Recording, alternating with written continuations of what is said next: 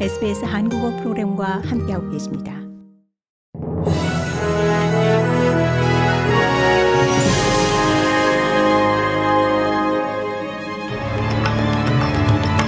(2023년 2월 28일) 화요일 아침에 SBS 한국어 간추린 주요 뉴스입니다.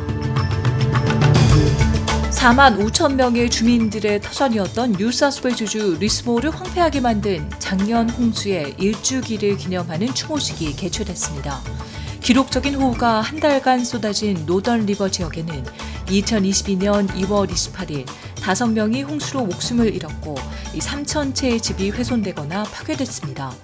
호주 금융불만청에는 지난 한 해 동안 홍수로 영향을 받은 퀸슬랜드주와 뉴사스웨이주주 주민들로부터 무려 2천 건이 넘는 불만이 접수된 것으로 집계된 바 있습니다. 미국의 트랜스젠더 상원의원이 World Pride 페스티벌이 개최되고 있는 호주를 방문했습니다. 델라웨어를 지역구로 하는 사라 맥브라이드 상원의원은 성소수자의 권리가 미국에서 후퇴되고 있다며 이 진보와 고통의 이야기로 상황을 표현했습니다. 맥브라이드 상원의원은 성소수자 권리에 대한 건전성과 국가의 민주주의에 대한 건전성 사이에는 직접적인 상관관계가 있다라며 도널드 트럼프 시대가 취약계층을 대상으로 하는 어둠의 세력을 불러일으켰다라고 말했습니다. 그러면서 정치인들은 한때 게이와 레즈비언들에게 강요했던 고정관념과 거의 동일한 모습의 편견을 다시 심으려고 한 것에 대해 부끄럽게 생각해야 한다고 강조했습니다. 다른 3명과 함께 파푸아 뉴기니의 외딴 지역에서 인질로 잡혀있던 호주의 고고학자가 석방된 후 귀국했습니다. 퀸즐랜드 남부대학교의 브라이스 바커 교수는 파푸아 뉴기니의 수도 포트 모스비를 떠난 전세기를 타고 어제 오후 자신의 고향인 투룸바에 도착했습니다. 바커 교수는 파푸아 뉴기니에서 현장 연구를 하던 중 인질로 잡혔고 공격자들은 140만 달러의 몸값을 요구해 왔습니다.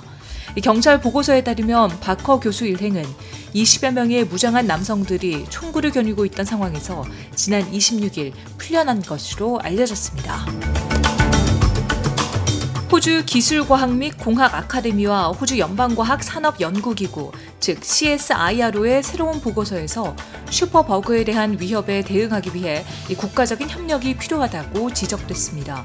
슈퍼버그는 항생제나 감염을 치료하기 위해 사용되는 약물의 내성이 있는 박테리아, 바이러스, 기생충 또는 곰팡이 등을 뜻합니다.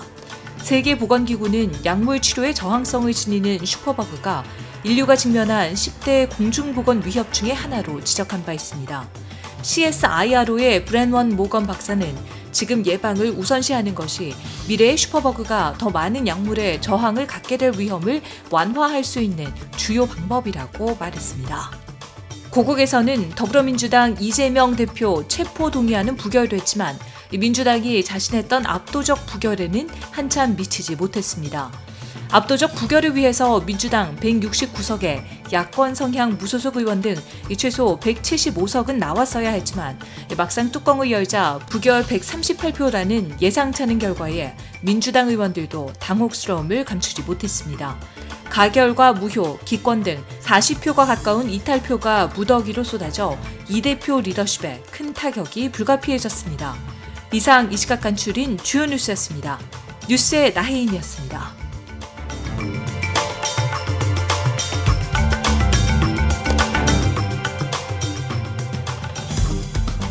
좋아요, 공유, 댓글, SBS 한국어 프로그램의 페이스북을 팔로우해 주세요.